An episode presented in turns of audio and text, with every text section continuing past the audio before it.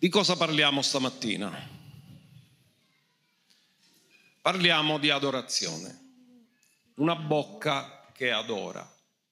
Siamo nella decade della bocca, dobbiamo gridare la verità che rende liberi, dobbiamo lodare, dobbiamo adorare e stiamo parlando di questo. Domenica prossima faremo sempre un messaggio sulla lode e l'adorazione, faremo la differenza. Cos'è? Qual è la differenza tra lode e adorazione? Normalmente si mette insieme, ma non è la stessa cosa. Così questo sarà il tema della prossima domenica. Continueremo su questo tema. Adora il Signore Dio tuo. Da dove nasce questo titolo?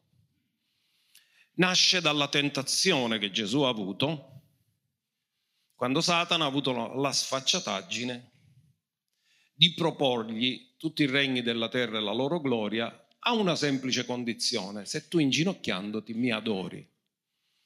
E Gesù gli rispose, vattene Satana, sta scritto, adora il Signore Dio tuo e a Lui solo rendi il culto.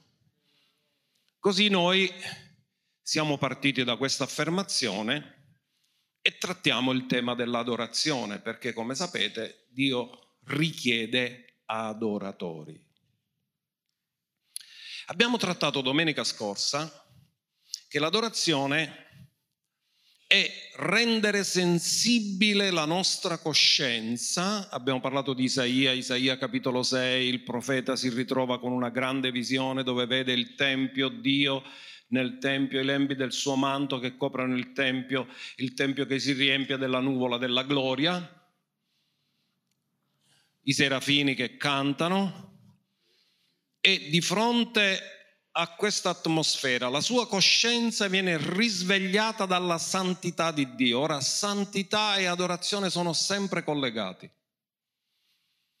E di fronte alla santità di Dio il profeta, che pure è un uomo consacrato, chiamato da Dio, la bocca di Dio, si rende conto che la sua bocca, le sue labbra sono impure. Quindi vede la sua condizione e si prepara alla trasformazione. E l'abbiamo visto come la santità di Dio e l'adorazione a Dio ha risvegliato in lui la coscienza per fargli capire come si trovava davanti a Dio. Abbiamo parlato anche di svuotare se stessi per essere riempiti di Dio.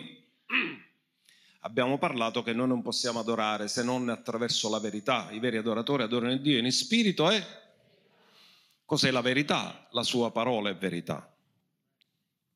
E Gesù ha detto santificali nella verità, la tua parola è verità. Abbiamo parlato che nella santità di Dio, nel suo Tempio, c'è una bellezza. E la bellezza di Dio purifica la nostra immaginazione dalle false immagini di Dio e ci proietta la vera immagine di Dio. Perché il nemico cerca di nascondere l'immagine di Dio, ma lo Spirito Santo, che è lo Spirito della verità, ci rivela la vera immagine di Dio e la nostra immaginazione viene purificata ogni volta che ci viene presentata la vera immagine di Dio. Poi l'adorazione è anche aprire il cuore all'amore, perché il primo comando è ama il Signore Dio tuo. Adorazione anche, questo è molto importante, perché Dio non richiede atti atti di adorazione. Dio richiede adoratori, perché gli adoratori, poiché sono centrati totalmente in Dio, non vivono più per se stessi, ma per adempiere lo scopo di Dio e il proposito di Dio nella loro vita. Quindi un vero adoratore è uno che è dedicato ad adempiere il proposito di Dio che ha ricevuto nel mandato, perché se vi ricordate, Isaia riceve il mandato dopo che è stato purificato e poi Dio dice chi andrà per noi. Dopo che è stato purificato, ascolta la voce di Dio e Dio gli dà un mandato. Chi manderò? Chi andrà per noi? E Isaia dice manda me. Quindi dobbiamo lavorare sulla terra per adempiere il mandato. Gesù è l'adoratore per eccellenza e lui ha dedicato tutta la sua vita per adempiere la volontà del Padre. Lui ha detto io non sono venuto per fare la mia volontà, ma la volontà di colui che mi ha mandato e per compiere l'opera sua. Questa è una forma di adorazione, perché significa realizzi lo scopo e il motivo perché sei stato creato. Ora, abbiamo imparato domenica scorsa l'equilibrio tra riverenza e intimità, che sono due componenti importanti dell'adorazione. Il termine ebraico per adorazione è shaka, che significa inchinarsi o prostrarsi.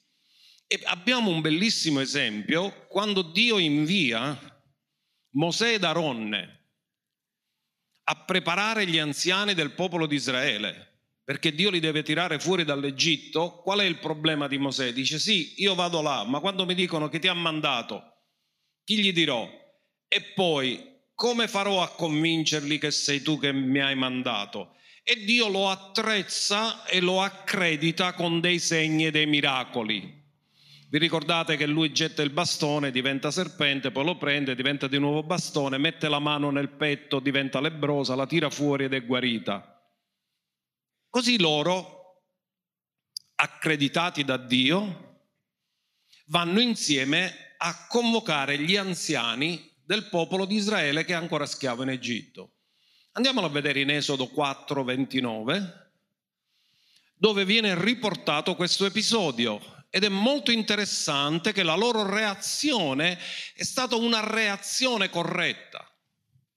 Allora Mosè ed Aronne andarono e radunarono tutti gli anziani dei figli di Israele. Aronne riferì le parole che l'Eterno aveva detto a Mosè. Vi ricordate che Aronne era il portavoce, lui quello che parlava meglio. Mosè gli diceva le cose che aveva ascoltato da Dio e Aronne parlava al popolo. Quindi Aronne riferì tutte le parole che l'Eterno aveva detto a Mosè e fece prodigi in presenza del popolo. Quindi hanno parlato, hanno avuto la parola accompagnata da segni e prodigi, questo ci rende credibili, amen. Per questo non dovete avere paura del coronavirus, anzi se c'è qualcuno malato ci pregate e guarisce, perché Dio ci accredita come figli, perché rappresentiamo la famiglia.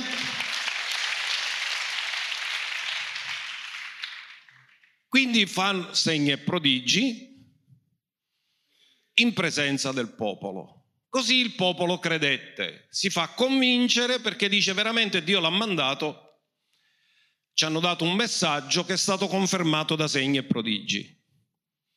Essi compresero che l'Eterno aveva visitato i figli di Israele e aveva veduto la loro afflizione, perché voi sapete che loro erano stati molto molto afflitti per, e il faraone aveva aggravato fortemente la mano contro di loro, facendoli lavorare molto di più e sfruttandoli al massimo, loro gridarono a Dio perché non ce la facevano più. Dio vide la loro afflizione, udì il loro grido e quale fu la reazione? Si inchinarono e adorarono. Per un ebreo inchinarsi ed adorarsi significa mi sottometto pienamente alla tua volontà. Hanno capito la volontà di Dio, hanno capito che Dio l'aveva mandato, si sono inchinati davanti al Signore e hanno adorato davanti al Signore. Questo è molto bello ed è molto interessante, mentre nel Nuovo Testamento abbiamo imparato che la parola adorazione è proscuneo, andare avanti e baciare la mano, eccetera ma sempre in riverenza e in sottomissione. E quando Gesù parla alla Samaritana, usa questo termine, che i veri adoratori adoreranno il Padre e adorano in spirito e verità. E la parola adorano è proscuneo. Quindi abbiamo imparato questi termini, Antico Testamento, Nuovo Testamento, e abbiamo imparato che ci deve essere un equilibrio tra riverenza e timore, che era soprattutto i termini usati nell'Antico Testamento, e intimità nel Nuovo Testamento, perché baciare ha a che fare con intimità. Quindi, quando parliamo di adorazione, l'adorazione non è un'invenzione dell'uomo, anzi l'uomo è stato creato per adorare, perché ascoltatemi attentamente, perché l'uomo o adora Dio o adora qualche altra cosa. Tutti sono adoratori. Il punto è che cosa adori? Chi adori? Perché l'uomo è stato creato per adorare il proprio creatore, ma il nemico e la caduta hanno confuso le cose. Ma comunque rimane sempre nell'uomo il desiderio di adorare qualcosa, di legare il proprio cuore a qualcosa che reputa importante, ma Dio solo si rivela in questo e ci fa capire che la vera adorazione in realtà non è un'invenzione umana, è un'offerta divina a cui noi rispondiamo. La vera adorazione nasce in Dio. E stamattina vi spiegherò questo concetto usando l'esempio di adorazione dei patriarchi Abramo, Isacco e Giacobbe. Perché qui ci sono delle cose molto interessanti. Ma prima di questo vi voglio portare un esempio perché è un esempio profetico. E l'esempio profetico è Enoch. Enoch è colui che rappresenta la Chiesa rapita, perché è l'uomo che non ha visto la morte. Dio lo ha preso affinché non vedesse la morte. In Ebrei 11 verso 5 faremo un legame col verso 6 perché noi normalmente citiamo il verso 6 ma ci perdiamo il contesto. Ma il contesto parla di Enoch, dice che fu trasferito in cielo perché non vedesse la morte.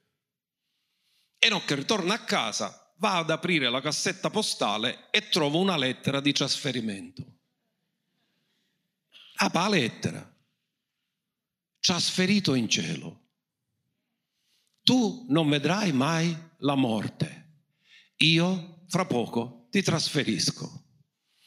Ed Enoch giustamente Dopo quello fu avvisato, non fu più trovato perché Dio lo aveva trasferito.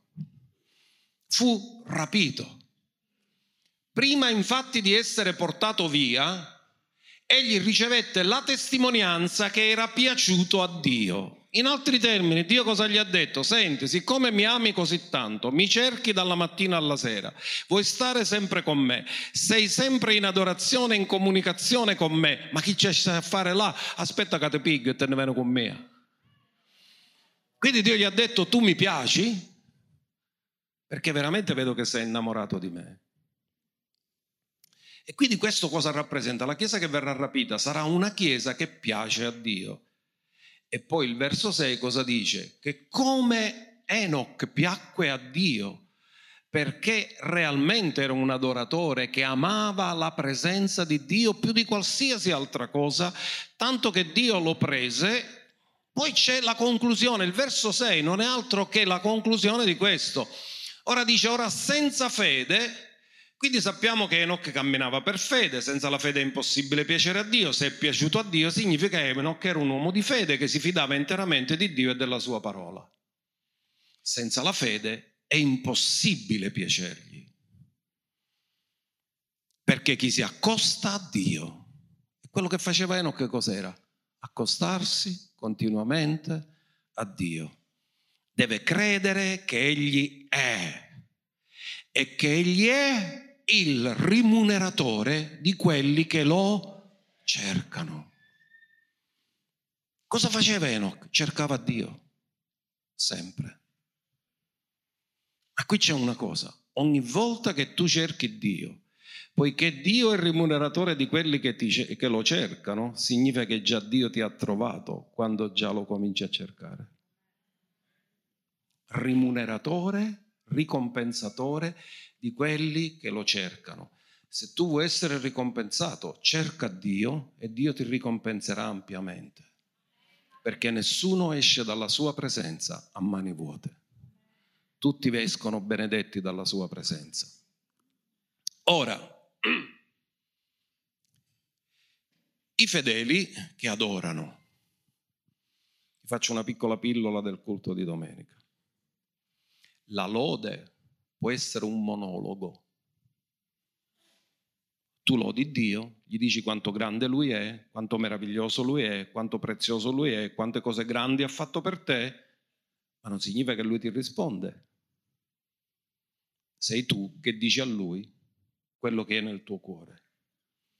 Ma l'adorazione non può essere mai un monologo, è sempre un dialogo. Ora lo scopriremo nella scrittura attraverso l'esempio dei patriarchi. Guardate Genesi 17, da dove parte l'iniziativa? Dio gli fa il regalo di compleanno. Abramo fa 99 anni e l'Eterno gli apparve. Quindi l'iniziativa da dove nasce? Nasce da Dio. È Dio che decide di presentarsi davanti ad Abramo. E gli disse, quindi gli appare e gli parla. L'adorazione dove nasce? In Dio. La nostra adorazione non è altro che la risposta all'iniziativa di Dio. E gli disse, io sono El Shaddai, tradotto Dio Onnipotente cammina alla mia presenza e si integro e io stabilirò il mio patto fra me e te e ti moltiplicherò grandemente. Appena Dio finisce di dire questo, chi è? Io sono la tua sufficienza. Perché il Shaddai significa la tua sufficienza. Cioè, Abramo, tutto quello di cui tu hai bisogno non sono cose, sono io, in me hai tutto pienamente. È come un bambino, tutto quello che lui ha bisogno è della madre, non ha più bisogno di altro. Nella madre il bambino trova tutto. È nutrito, è curato, è pulito, tutto quello che ha bisogno lo trova nella mamma. E quindi verso 4, qual è la reazione di verso 3, qual è la reazione di Abramo? Dio gli parla, gli si rivela, gli dà una rivelazione. Appare, si rivela come El Shaddai. Abramo ascolta e qual è la sua risposta? Si prostrò con la faccia a terra. E mentre è prostrato, prostrato con la faccia a terra, Dio continua a parlare e dice quanto a me ecco faccio con te un patto, tu diventerai padre di una moltitudine di nazioni, poi gli cambia il nome a lui, gli cambia il nome alla moglie, lo porta in una nuova dimensione, in una nuova stagione. Ora ascoltate attentamente che cosa è successo ad Abramo. Dio prende l'iniziativa, Dio appare, Dio parla e si rivela. La reazione di Abramo alla rivelazione di Dio è adorazione si prostra con la faccia a terra. Ma quando si prostra con la faccia a terra e adora, Dio non si ferma di parlare, continua la rivelazione.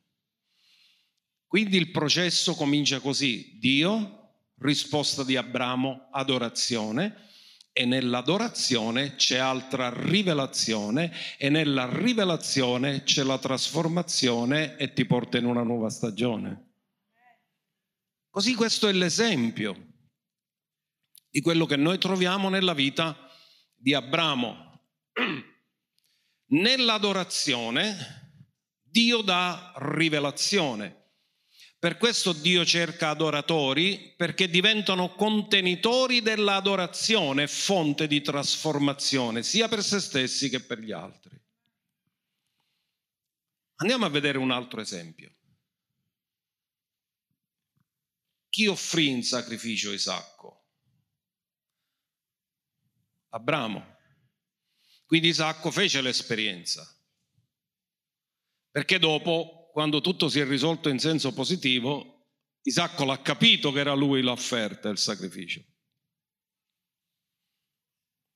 Ma Abramo fa una cosa grande. Intanto gli dà un esempio grande a suo figlio, che tutto è di Dio e che lui ama il donatore più del dono. E suo figlio acquisisce questa esperienza.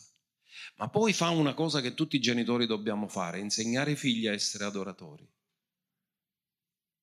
Perché guardate cosa avviene. Avviene la stessa cosa nella vita di Isacco. A un certo punto Dio prende l'iniziativa, Genesi 26-24.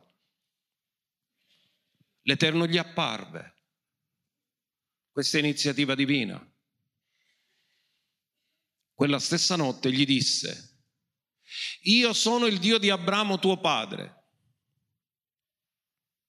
Non temere, perché io sono con te.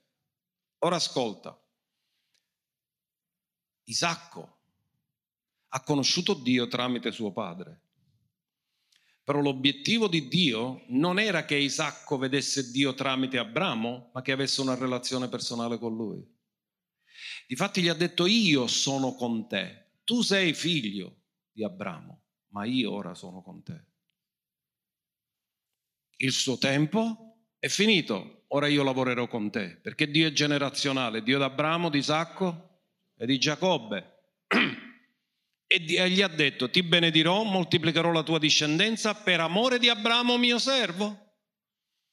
Allora, ognuno dica allora, quindi Dio gli parla, qual è la sua reazione? Allora egli costruì in quel luogo un altare. Cos'è l'altare? Luogo di sacrificio, luogo di adorazione. Cos'è che aveva costruito Abramo per offrire suo figlio Isacco? Un altare. Lui ha imparato che Dio si onora offrendo. La prima cosa che fa, costruisce un altare. Cosa fa in quell'altare? Invoca il nome dell'Eterno. In altri termini, quello che ha imparato come adorazione da parte del Padre, lui lo ha recepito nel suo spirito e lo vive nel suo spirito e lì invoca il nome dell'Eterno. E dov'è che mette la tenda? Vicino all'altare. In altri termini, la relazione con Dio è la relazione più importante e deve influenzare la sua famiglia, perché tenda rappresenta la famiglia dove loro abitavano e poi i servi lavorano, scavano il pozzo, lavoro.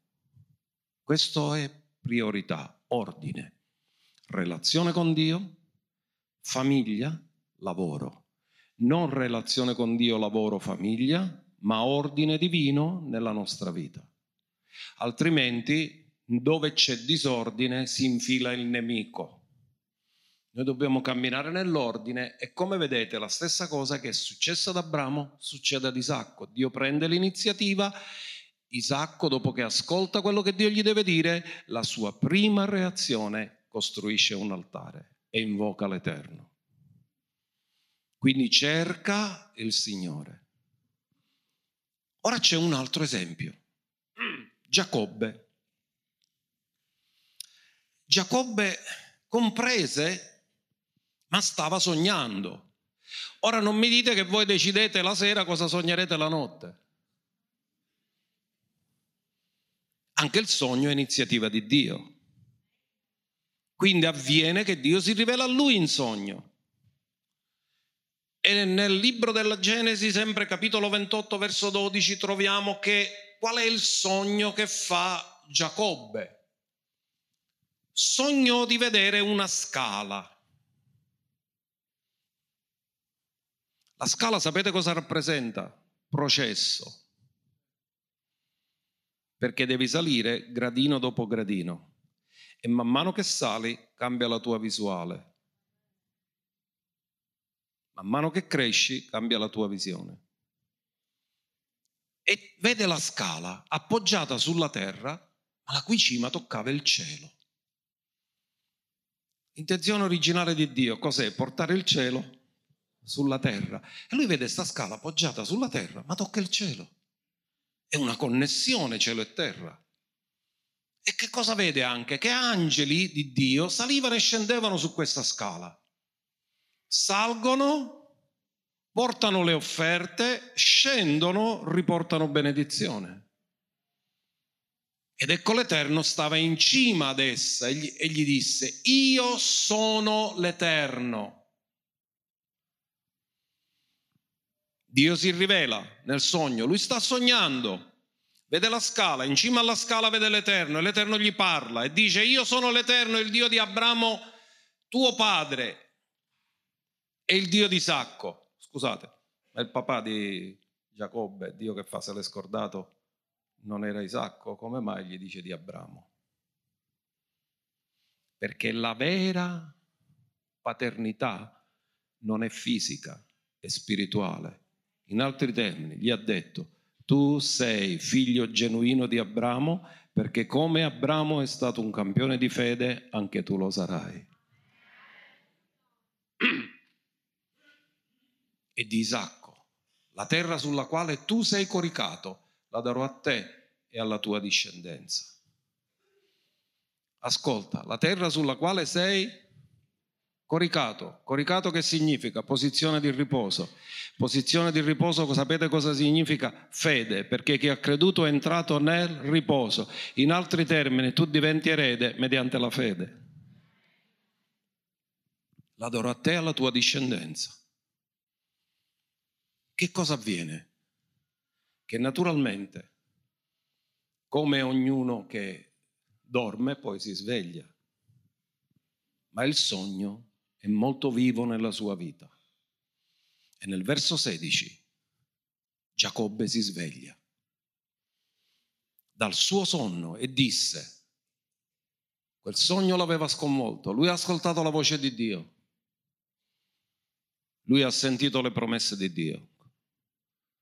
E allora si sveglia e disse, certamente l'Eterno è in questo luogo e io non lo sapevo.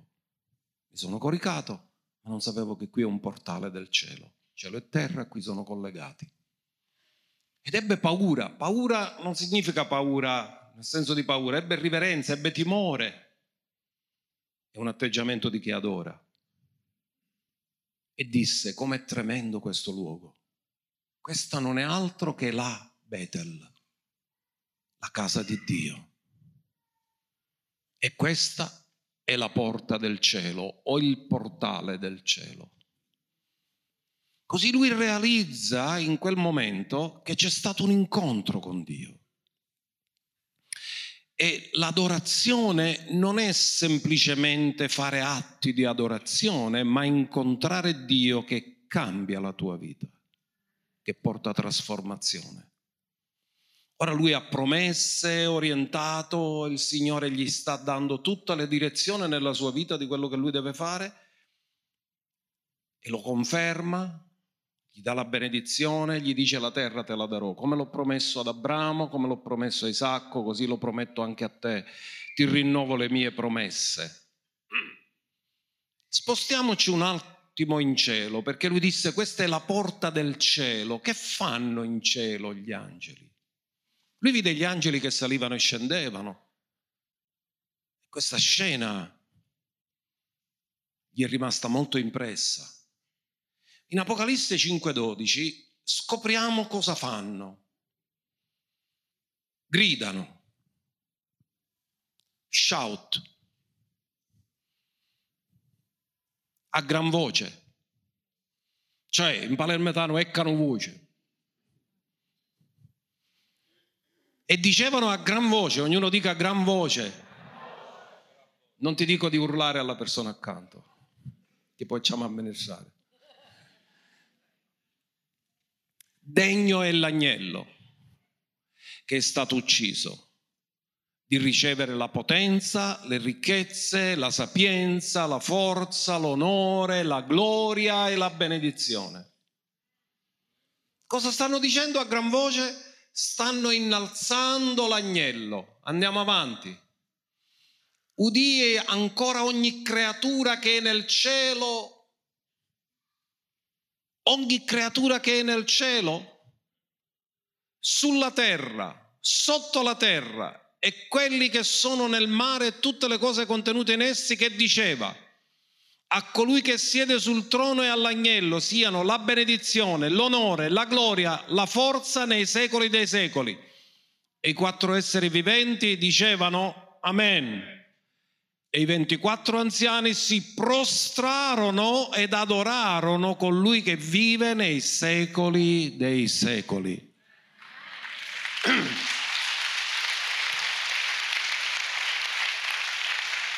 Chi l'ha ricevuto questo? Giovanni. nell'isola di Patmos.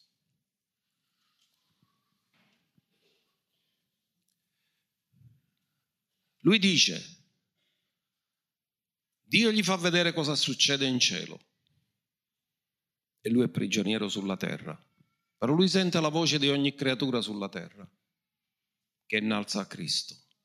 In altri termini, Dio durante il processo ti fortifica facendoti vedere la fine. Perché quando consideri la fine ricevi forza durante il processo, perché sai dove stai andando. Molti si flippano nel processo e non riescono a vedere la fine e cominciano a diventare scoraggiati, ma questa mattina ogni scoraggiamento va via perché Dio durante il processo ti fa vedere la fine e quando vedi la fine riprendi forza perché arriverai lì.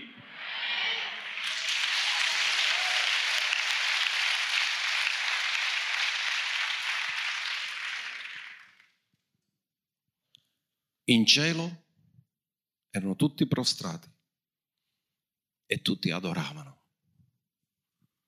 Adorazione, abbiamo imparato, è equilibrio tra riverenza e intimità. Nell'intimità Dio ti parla, per questo l'adorazione non può essere mai un monologo, è sempre un dialogo. E quando una persona adora e vede la fine, significa che è proiettato verso l'eternità. Non è una persona ubriacato di presente, ma una persona consapevole del futuro.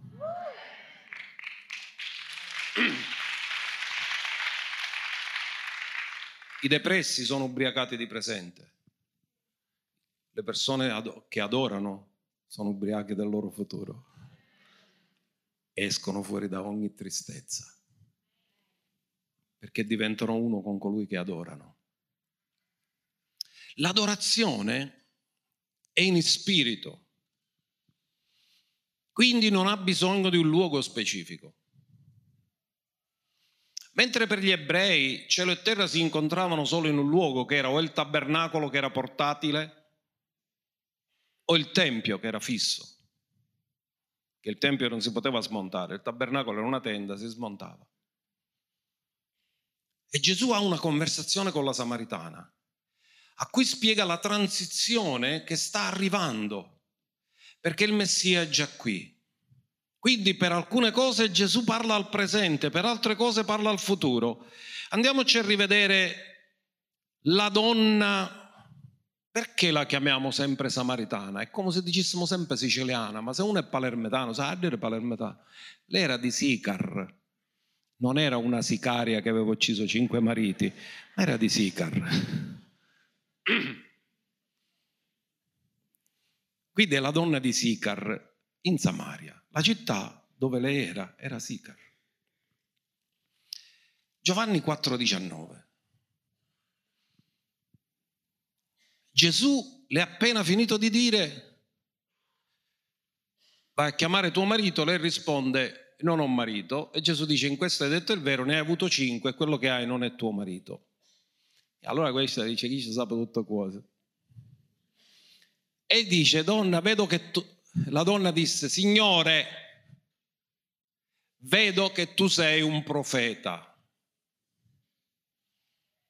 E visto che ho capito che, prima avevo capito dall'accento che eri giudeo,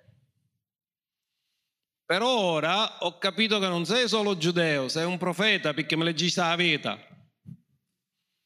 e ti tratto da profeta e non lo chiama più giudeo, lo chiama Signore. Vedo che tu sei un profeta. I nostri padri hanno adorato su questo monte e voi dite che a Gerusalemme è il luogo dove si deve adorare. Così lei dice, visto che sei un profeta, tu sei la voce di Dio, per favore toglimi questo dubbio perché qui c'è una diatriba tra samaritani e giudei. I samaritani dicono, i nostri padri dicono che si deve adorare sul monte Gerizim, mentre voi dite che bisogna adorare a Gerusalemme. Chi c'ha ragione?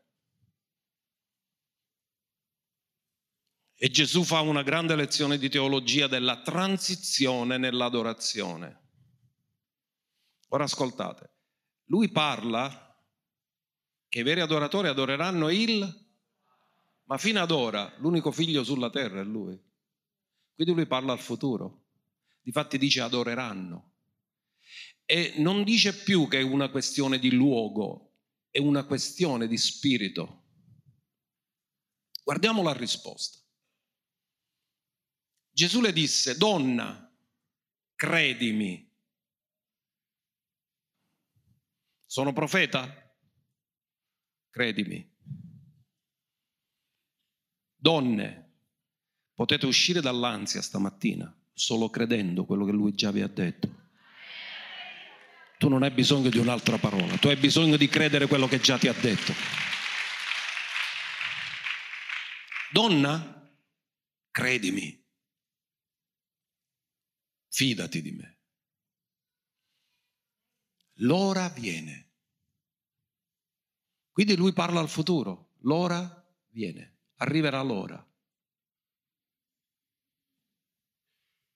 che né su questo monte né a Gerusalemme adorerete il Padre. Gesù sta parlando al futuro, la sua morte e risurrezione non è avvenuta, solo a tutti quelli che l'hanno ricevuto gli ha dato il diritto di diventare figli di Dio. E qui non sta parlando di servi che adorano Dio, sta parlando di figli che adorano il Padre. C'è una transizione, non più luogo, non più servi, ora sono figli che adorano il Padre. Altissima teologia. Voi adorate quel che non conoscete. Sapete che significa questo?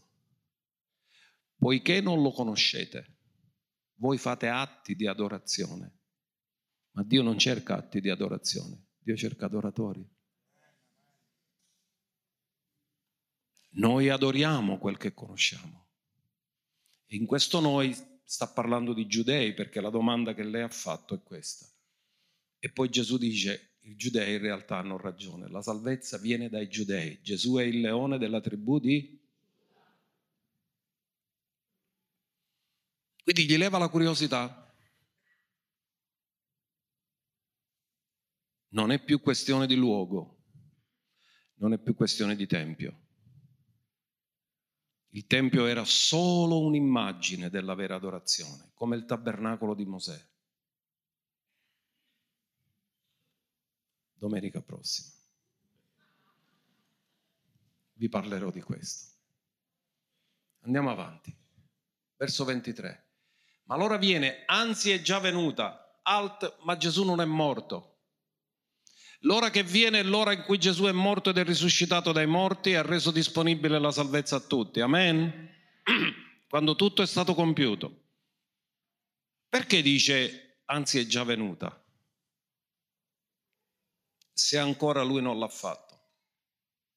Perché l'agnello è stato immolato avanti la fondazione del... E in altri termini, quando entri nella dimensione dello spirito non c'è più tempo. Sei nell'eternità. L'ora viene, ma nell'eternità è già venuta. Che i veri adoratori, il desiderio di Dio non era avere servi che lo adoravano, ma figli che lo adorano. Adoreranno il Padre in spirito e verità, perché tali sono gli adoratori che il Padre richiede. Quanti padri ci sono qui stamattina? Io vi dico una cosa, la cosa che vi colpisce di più nella relazione con i figli è che i figli aprono il loro cuore a voi. Non che vengono solo quando hanno bisogno che ci tenere i piccioli.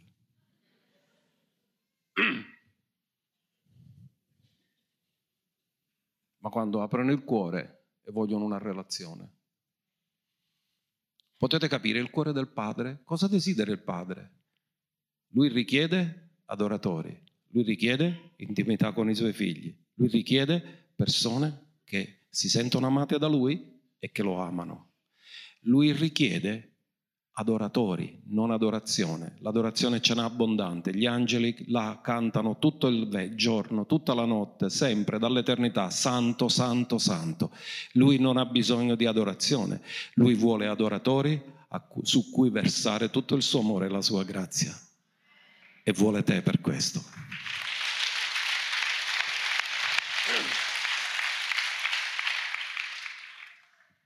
Quelli che l'adorano devono, ascoltate bene, devono, cioè è Dio che ha deciso come deve essere adorato, non sei tu che lo adori a modo tuo. C'è un modello che Dio ha dato. Il fai da te con Dio non esiste, c'è solo il fai da Lui. Amen. Tutto ciò che fai da te è adamico, tutto ciò che fai da Lui è frutto della redenzione. Devono adorarlo come Dio vuole essere adorato, altrimenti è una falsa adorazione. E già avete imparato su questo. In spirito e verità. Allora, chi dobbiamo adorare? Perché tutti adorano. Ma dobbiamo adorare Dio solo. Perché Gesù rispose a Satana nella tentazione. Satana voleva essere adorato dal figlio di Dio. Satana ha proposto a Gesù una scorciatoia. Ora vi dirò le parole del greco che vi illuminano molto e vi fanno capire cosa realmente Satana gli ha detto e cosa realmente Gesù gli ha risposto. Prendiamo da Matteo 4:8.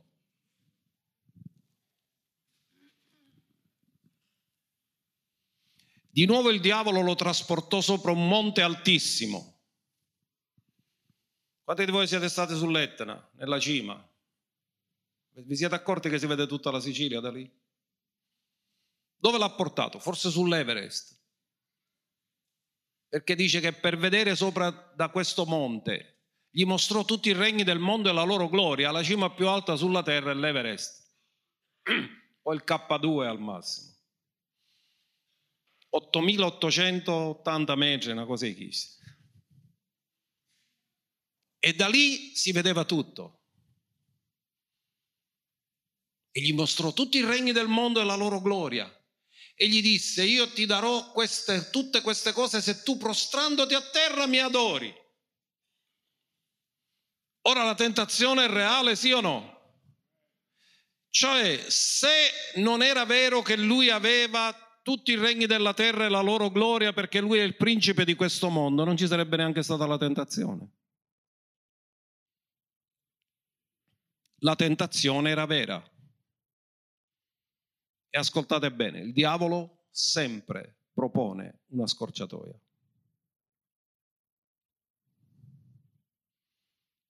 La mafia su che cosa si basa? Tu fatichi e ti sacrifichi e loro mangiano sulle tue fatiche. Loro non vogliono lavorare, hanno la scorciatoia, usano la violenza per costringere. Le donne che si vendono il corpo cosa fanno? Invece di lavorare, guadagno facile. Spaccio di droga, cos'è? Guadagno facile. È la mentalità del nemico. Perché devi soffrire? Ti do le stesse cose senza che tu soffri. Devi fare una semplice cosa, ti inginocchi e mi adori. E la parola usata è proscuneo, cioè ti inginocchi e mi baci. Ora tu, tu immagina Gesù che bacia Satana, ma manco...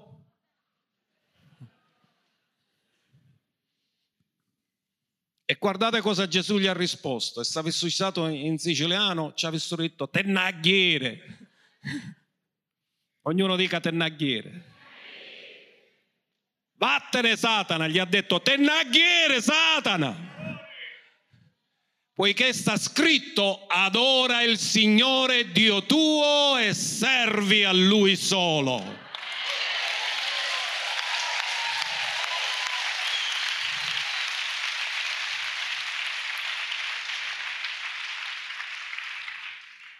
Allora il diavolo, chi qua in terra, se neo, lo lasciò ed ecco gli angeli gli si accostarono e lo servivano. Ora notate che c'è due volte la parola servire. Gesù disse servi a lui solo e poi gli angeli servono Gesù. Sapete, la parola servire o rendere il culto viene tradotta in alcune versioni, a lui solo rendi il culto, e la parola latreu, da cui viene idolatria, e viene usato dagli ebrei nella Torah solamente per indicare il sacrificio dell'agnello per Pasqua.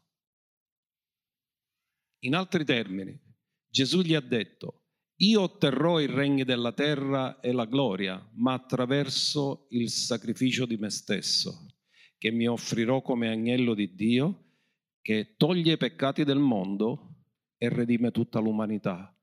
Non prenderò una strada senza sofferenza, scelgo la strada del sacrificio dell'agnello. Perché questa parola viene usata solo in relazione al tabernacolo o al tempio. Quindi era il servizio sacerdotale che i sacerdoti offrivano a Dio, veniva chiamata la treia. E la parola che Gesù dice, adora il Signore Dio tuo e servilo come sacerdote, e solo Lui. Gesù è morto come agnello e risuscitato come sommo sacerdote ma ha conquistato tutto attraverso il suo sacrificio. Gesù non ha scelto scorciatoie, Gesù ha dato se stesso per noi, comprandoci a prezzo di sangue.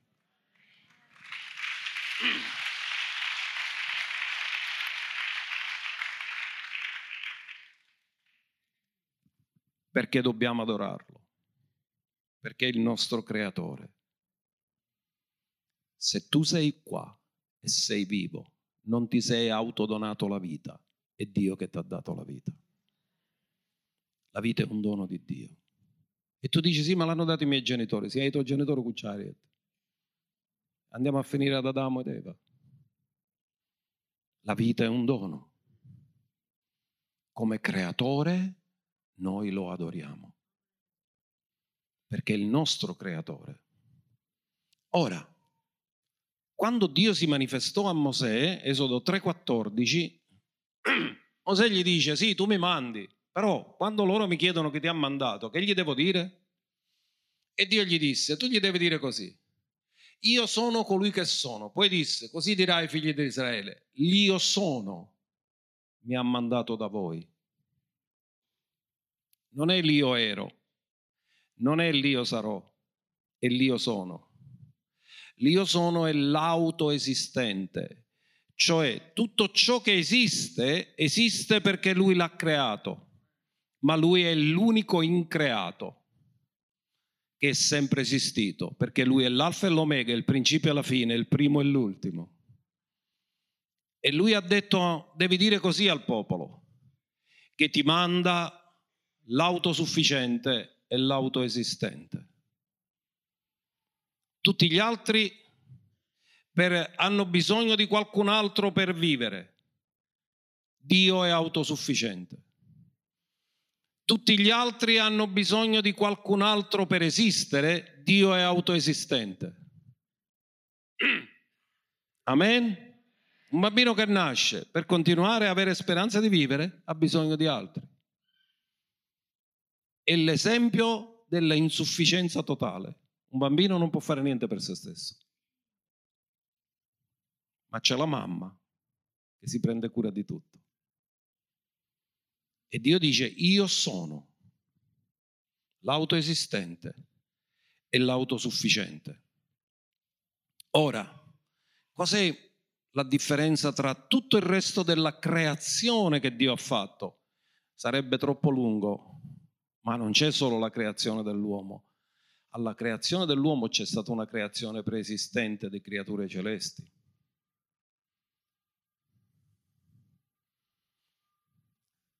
In tutta la creazione, Dio, quando ha creato l'uomo, è l'unico che ha creato alla sua immagine e alla sua somiglianza. Pensate una cosa, quando Dio si è fatto uomo, non ha preso una somiglianza di qualche altro essere che era nel cielo, ha preso la somiglianza dell'uomo sulla terra. Perché Dio ha creato l'uomo a sua immagine e a sua somiglianza. Perché? Per avere intimità. Tu e io siamo stati creati per avere intimità con Dio. Per questo Lui ha messo la sua immagine e la sua somiglianza in noi. Quindi noi lo dobbiamo adorare perché è il nostro creatore. Genesi 1.1. Nel principio Dio creò i cieli e la terra. Ma quando dice nel principio, prima di avere creato i cieli e la terra, poiché Dio abita l'eternità, in realtà non possiamo dire nel principio, ma dobbiamo dire più correttamente in un principio, perché il principio è Dio stesso. Dio creò i cieli e la terra. Ascoltate, la Bibbia è la storia dell'uomo. Dio non ci deve raccontare quello che è successo nel cielo, Dio racconta la storia dell'uomo e il suo piano di redenzione. Com'è che sorge l'uomo? Genesi 1:26.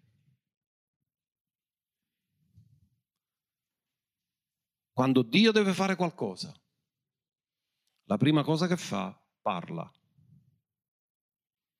Poi Dio disse, facciamo. Ascoltate, non ha detto faccio. Quanti di voi sapete che Dio è uno, ma è anche trino? Quindi lui non ha parlato solo di sé.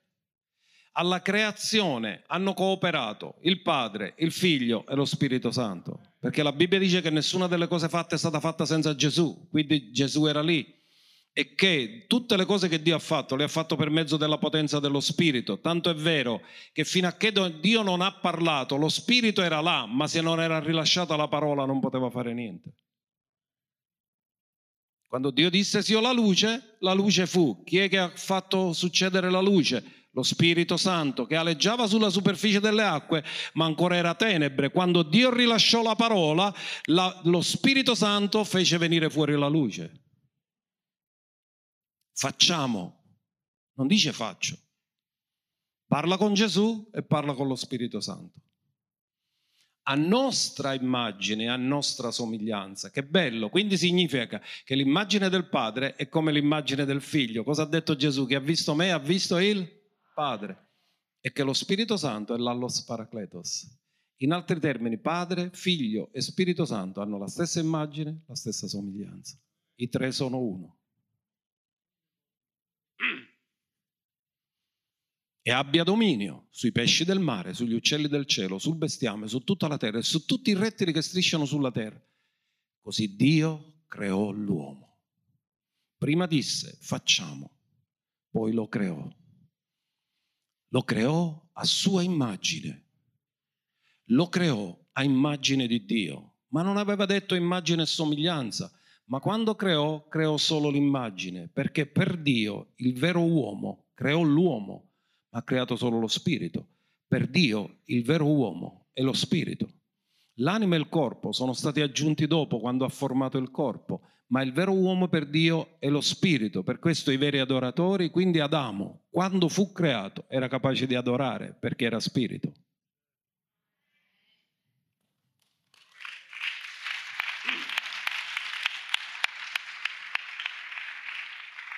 Cioè questa vi garantisco che a me venne oro, non ci aveva pensato mai.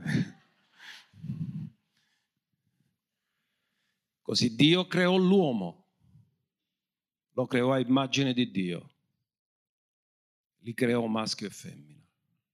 Quindi l'attribuzione dell'identità sessuale non è nel corpo, non è nell'anima, è nello spirito.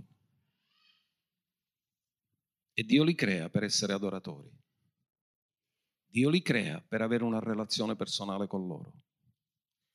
Dio non vuole avere solo relazione personale con Adamo, Dio vuole avere una relazione personale con Eva. Ma ci ha messo un ordine di autorità. Quindi siamo creazione di Dio. Ma quando Gesù viene sulla terra, c'è un altro libro che comincia come la Genesi. Nel principio era la parola. Genesi comincia nel principio, Giovanni comincia nel principio. Nel principio Dio creò l'uomo. Gesù, uno che era nel principio di quelli che Dio disse facciamo. Dopo la caduta si prende l'incarico di fare una nuova creazione. Se uno in Cristo, egli è una nuova, le cose vecchie e tutte le cose sono diventate nuove. In altri termini, la nuova creazione ha riparato la caduta della prima creazione. E l'uomo ritorna a essere rigenerato nello spirito. E poiché è rigenerato nello spirito, è figlio, e poiché è figlio, i veri figli adoreranno il Padre in spirito e verità. Ritorniamo all'intenzione originale di Dio perché Adamo fu creato nella gloria e la prima cosa che ha fatto nella gloria ha adorato Dio prima ancora di avere un corpo.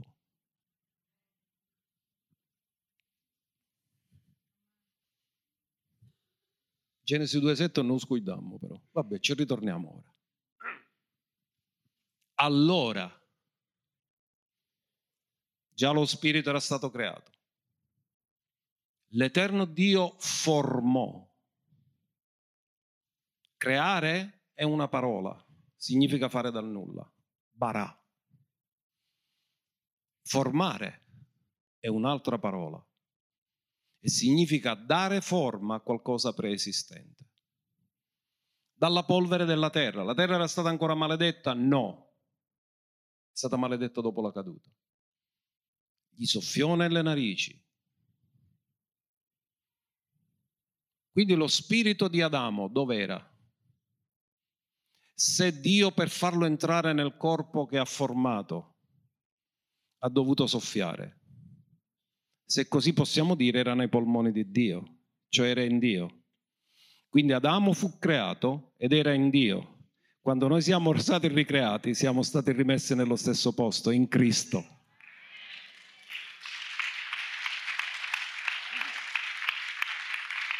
Se uno è in Cristo, egli è le cose vecchie sono passate. Se afferriamo queste realtà spirituali, non possiamo rimanere gli stessi di prima, perché sappiamo chi siamo, in chi siamo, qual è la nostra identità, qual è il nostro destino, perché siamo stati creati e non siamo più confusi.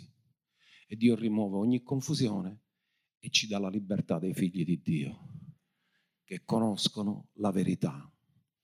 Allora, formò, gli soffiò e l'uomo divenne un'anima vivente. Qui la parola essere in realtà è nefesh, che significa anima.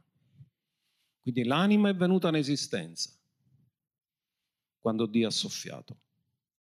La Bibbia dice, lo spirito, il corpo senza lo spirito è morto. Com'era? Dio l'aveva formato, ma non c'era vita soffiò nelle narici un alito, ma nel testo originale è plurale, di vite. Significa lui ha ricevuto vita naturale e vita spirituale. Cos'è che gli ha dato la vita? Il soffio di Dio. Cosa ha fatto Gesù dopo la risurrezione quando ha incontrato i discepoli? Cosa disse? Soffiò su di loro e disse ricevete Primo soffio, l'uomo riceve vita naturale. Secondo soffio, l'uomo caduto riceve di nuovo vita spirituale. Amen. Per essere veri adoratori. Non più servi adoratori. Dio ha avuto tanti adoratori nel passato, ma erano servi. Ma ora i suoi adoratori sono figli. I veri adoratori adoreranno il Padre in spirito e verità. Ma cosa assistiamo oggi? È perché la Chiesa deve predicare l'Evangelo, perché il mondo è confuso. Invece di adorare il Creatore, adorano creature. Questa si chiama idolatria. Romani 1:25. E con questo concludiamo. Essi che hanno cambiato la verità di Dio in menzogna e hanno adorato e servito. Cosa ha detto Gesù? Ama il Signore Dio tuo e servi a Lui la creatura al posto del creatore. Hanno adorato Quindi significa che se non adori Dio, comunque adorerai qualche altra cosa. Se non adori il creatore, adorerai qualche creatura. L'hanno sostituito. E la sostituzione di Dio con qualsiasi altra cosa crea solo disordine nella vita delle persone. Solo Dio, dove arriva, mette ordine. Lui è benedetto in eterno le creature no. Quindi il nostro cuore deve appartenere a Lui. Adora il Signore, Dio tuo, e servi Lui solo. Questo è quello che Gesù ha detto e questo è quello che noi vogliamo fare. Facciamogli un applauso meraviglioso.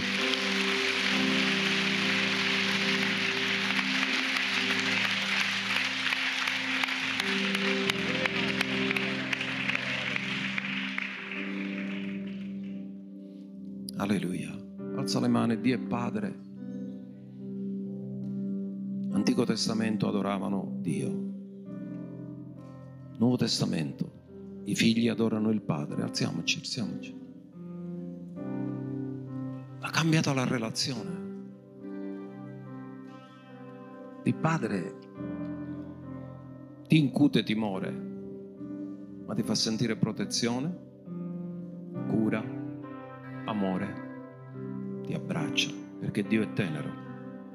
Quando ha detto che El Shaddai significa amore forte di un padre, amore tenero di una madre.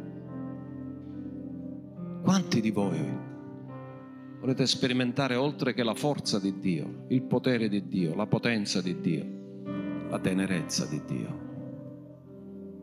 Amore forte di un padre, amore tenero di una madre. Sapete che il bambino la cosa che ha bisogno è solo questo? Amore forte del padre, amore tenero della madre. Quando il bambino c'è questo, ha tutto. Ed è un'immagine di vivere nell'autosufficienza. El Shaddai. Alza le mani. Dio, sento questo nello spirito. Ha tanto desiderio di abbracciarti. Lui il suo cuore è che vuole adoratori. Adoratori che lo adorano in spirito, dove lui può riversare il suo amore e la sua grazia. Perché Dio è amore, tutto quello che ha fatto l'ho fatto per amore. Tu sei stato fatto per amore. Tu sei stato fatto per godersi, goderti il suo amore.